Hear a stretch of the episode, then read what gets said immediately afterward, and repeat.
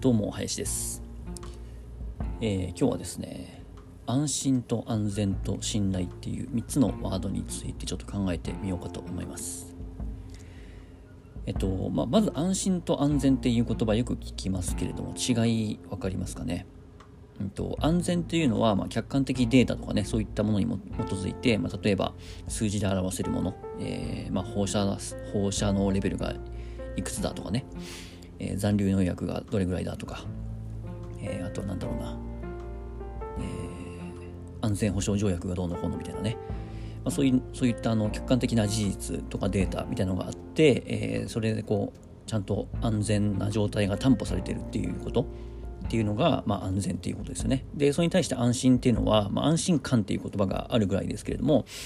えー、まあ、心の問題ですよね要は安心っていうのは誰かからもらえるものではなくて自分が安心してるかどうかっていうだけの話なんですよね。でだけの話って言ったのは、まあ、あえてそういう言い方をしたんですけれども結構ねここを混同してしまっている人が時々いるなっていうことを思います。えーと、安全ですよってちゃんと数値を提示してくれているのにもかかわらず、まあ、その数値がね合ってるかどうかっていうのはまたちょっと議論の必要があるところではあるんですけれども、えー、ちゃんとねこう一生懸命えー、いろんなこうデータを集めてそれを発表してくれた人っていうのが、まあ、いるにもかかわらずそのデータが信用できないとかね、えー、安心でき安心できないっていうふうに、えー、ってこう結構ね、えー、糾弾する人がいますけれども、まあ、知らんがなっていう話ですよね。まあ、あの気持ちは分からなくはないんですけど、まあ、そういうね、えー、データの改ざんとか、まあ、そういう嘘をつく人とかがね、えーまあ、いないことはないので、えー、分からなくはないんですけれども、まあ、そんなことを言い出したらもう完全な安心っていうのはまあないわけですよね。うん、あの特に今ってねそのコロナ禍でもあるし、まあ、今なんかはあのちょうど、えー、ロシアがウクライナに侵攻して、まあ、戦争だみたいな話になってたりもしますし、えっと、あとはもう少し前で言うとね東日本大震災の時の,、まあ、あの福島原発の、ね、話とかの時もそんな話題になってたと思いますけれども。うんだからなんかそこ安心っていうものって、まあ、もちろんね安心できるに越したことはないと思うんですけれども安心っていうものをねあんまりこう外自分の外側人にこう求めたりとかするっていうのはちょっと違うのかなっていうふうには思ってます、うん、なんか安心させてほしいとかね安心できるできないっていうよりは、まあ、安心するかしないかっていうだけの話だとは思うんですよねだからそこの安全と安心っていうものをしっかりあの区別しないといけないなっていうのがまず一つです。で、もう一個、信頼っていうキーワードをですね、あのまあ、安心と信頼っていうキーワードに関しては、えっと、山山岸俊夫さんっていう人が、えっと、安心社会から、あ、じゃないや、えっと、信頼社会から安心社会へっていう本を書かれています。で、山岸さんはそういう社会学みたいなことの専門家なので、え、そういう信頼系のね、えー、本をたくさん書かれているので、もしよかったら Amazon で山岸敏夫さんで検索していただければと思うんですけれども、あの、信頼っていう言葉もね、それにちょっと、えー、付随するところで、信頼できる人とかね、信頼できないとかってよく言いますけれども、信頼っていうものも結局目に見えないものだし、結局それもあの安心と同じで、信頼するかしないかなんですよね。などどうなったから信頼できるとか信頼できないとかっていうのがあるわけじゃなくて自分が信頼するかしないかっていうだけの話なんですよね。なんですけれどもそこに対してなんかこう信頼を裏切られたとかね、えー、いう人がよくいますけれども、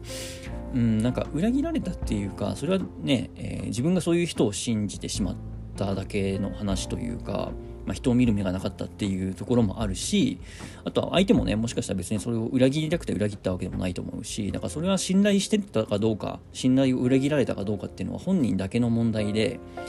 なんか相手は別にねなんかうんなんだろうな、まあ、よっぽどね自分のことを信頼してくださいって言ってそれを裏切ってしまったらね、えー、信頼を裏切られたって言えなくもないとは思うんですけど、うん、なんかすごいあの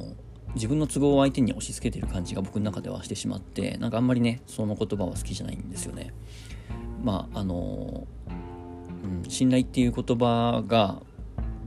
人によってね多分その定義とかは違うと思うんですけども、まあ、ちなみに僕が人をどういう基準で信頼するかっていうところが、えー、ちゃんと明確にあってですね。まあ、皆さんも自分が信頼する人ってどういう人なのかなとかね、えー、信頼するものってどういうものなのかなっていうのをちょっと考えていただけるといい機会かなと思うんですけども。あのー、まあ裏切るっていう言葉はねあんまり好きじゃないんですけども自分が誰かを信頼したとしますよね、えー、まあ、A さんという人を信頼しますと。でなった時に、まあ、A さんがその自分のうんまあ期待というかなんだろうな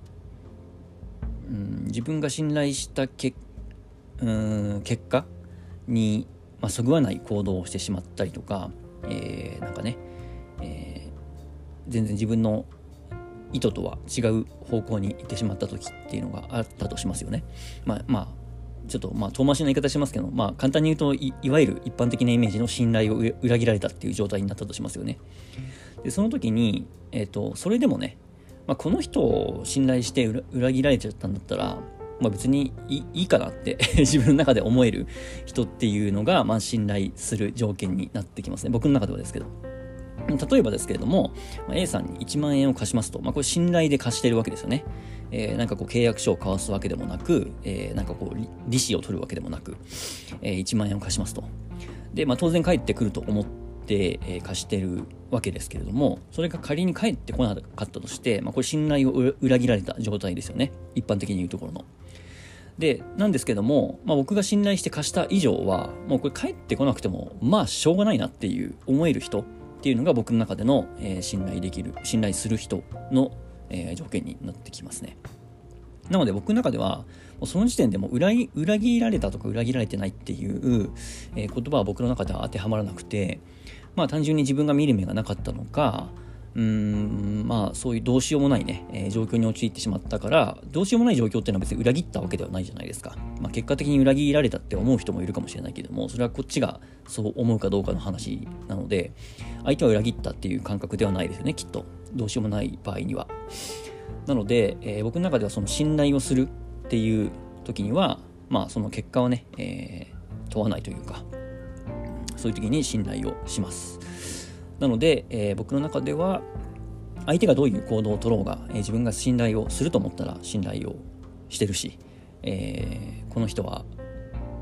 安心だと思ったら安心だしっていう感じですかね。ちょっとあんまりまとまりのない話になってしまいましたけど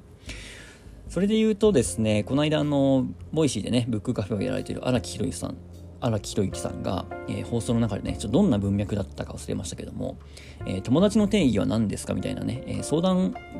相談カフェだったかな、え相談コーナーだったのかもしれないですけども、友達の定義みたいな話になった時に、荒木さんはもう自分がね、えこの人は友達だと思ったらもう友達なんだっていう、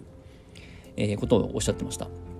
まあだから相手がどう思うか関係ないと。相手が自分のことを友達だと思ってなかったとしても、自分がこの人は友達だと思ったら友達だし、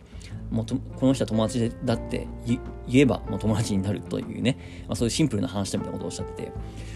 なるほどな、なるほどなっていうか、まあ確かになっていうふうに思ったんですよね。あの結構あるじゃないですか。どういうのを指して友達っていうのかみたいなね。えー、友達の定義はとかってよくあの聞かれたり考えたりすることってあると思うんですけど、まあ、自分がこの人は友達だって言っちゃえばもう友達っていうことですよね。もうすごいシンプルだなと思いました。なんか痛快だなって思いました。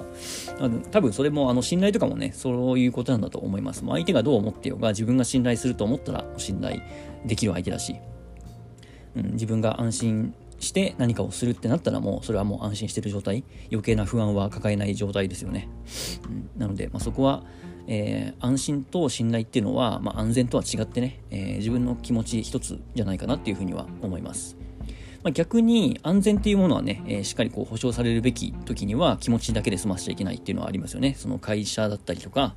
えー、いろんなね、こうなんだろうな、商品サービスっていうものを作り出す時に安全な基準っていうのはきっちりね、えー、設けられてたりとかしますので、えー、そういう時にはちゃんと、えー、客観的に数値としてデータとして、えー、提示しないといけないし、まあ、そこはしっかりね、えー、線を線引きをして、えー、決めないといけないなと思いますけれどもなのでそこのね、えー、自分の中での定義づけとか、えー、あとは使い分けですね、えどういう場面でその言葉を使うのかっていうところは、え意識できればいいかなと思います、えまあどういうね、定義づけを最終的にするかは人それぞれ違っていいと思いますし、まあ、あの唯一の正解っていうのはないと思うので、ただやっぱりこういうのをね、こう時々考えてみるっていうのは、すごい大事なことかなとは思います。うん。はんって言ってた。えっ、ー、と、まあ、時々ね、そういう自分に、あの誰かにこう、友達の定義って何とかって聞かれた時とか、えー、どういう人を信頼するって聞かれた時とかね、そういう時にこうパッと、えー、答えられると自分の中での軸ができてる証拠だなって思うので、うん、まあなんかそういう方がね、いろんなこう物事を考える時に、あの、ブレないかなと思います。特にこういうね、えー、コロナ禍とか戦争とかあった時に、えー、まあしっかりね普段から自分の中で軸ができているかどうかっていうのはあの急にねあな何かこうアクションを起こさないといけない時っていうのは必ず人間誰しも来ると思うので、えー、そういう時に軸を持っておくっていうのは大事かなと思います。で今日なんでこの話をしようかと思ったかというとですねあの今まさにこの今日現在、えー、2月の26日ですけれどもあのロシアがねウクライナに侵攻してかなりすごいいろんなニュースになってますけれどもでそこでですね、まあ、ウクライナの人に対するあの寄付ですよね、えー、まあその、えー、生活を支えるためのお金が必要になってくるので、えー、寄付をいろんなプロジェクトがこう立ち上がっているわけですけれどもクラウドファクラウドファンディングだったりとか国連だったりとか、えー、ウクライナの大使館が直接、えー、募集してたりとか。でこういう時に、まあ、いわば有事ですよね、えー、緊急事態っていう時にあのさっき言ったみたいな軸がしっかりしていないとなんかいろんな情報を気にしてしまって結局何もアクションができないっていうことに陥りますよね。まあ、慎重な人ほど、えー、普段よくあのいろんな物事について慎重に考えている人ほどやっぱりね、えー、どういうこの団体はどういうふうに使ってくれるのかとか、えー、どういう団体なのかっていうのをいろいろ情報を調べていったりとか、えー、しているうちにね、まあ、あとはどういう情報源なのかとかどなかなかね今の時代って情報が溢れ返っているので、えー、そこをねあのちゃんとこう辿っていくのって結構時間がかかると思うんですよ。ただやっぱりね有事の際っていうのは緊急を要する、えー、事態なのであの全ての、ね、リスクをゼロゼロにするっていうことはできないですし、まあ、何よりもこういう時にはリスクを取ってでもやっぱりスピードっていうのが命になってくるんですよね。なので、えー、まあ、平時のね何でもない時にはそういうじっくり考えたりとかデータを揃えたりっていうことを、まあ、さっきで言う安全みたいなところですねっていうのは、えー、大事になってくると思うんですけども、まあ、そこの切り替えっていうのが本当に大事だなっていうのは今回思いました。なので、普段からしっかりそういう軸を作っておいて、えー、平時の時にはじっくり考えるし、他の人の意見も、えー、たくさん聞くし、なんですけど、有事の時には、えー、リスクを承知で、しっかり自分の軸に沿って、具体的に素早くアクションを取るっていうことが、まあ、大事になってくるのかな。そして、その切り替えのタイミングっていうのをね、えしっかり自分で見極めないといけないのかなっていうのは思いました。はい。という感じで、皆さんも、えー、なんかね、こういろいろこう考えてしまったりとか、あといろんな、えー、ことをね、うんいろんなところにこうケチをつけたりとかね、えー、批評家みたいな感じでいろいろこう評価を下したりとか、えー、してる人もたまにいますけれども、まあ大事なのはね、えー、こういう緊急事態においては、そんなことよりも何かしらのね、アクションを取るっていうことだと思いますので、うん、まあその辺をね、えー、一度考えてみる価値があるんじゃないかなとは思います。はい、えー、今日は以上です。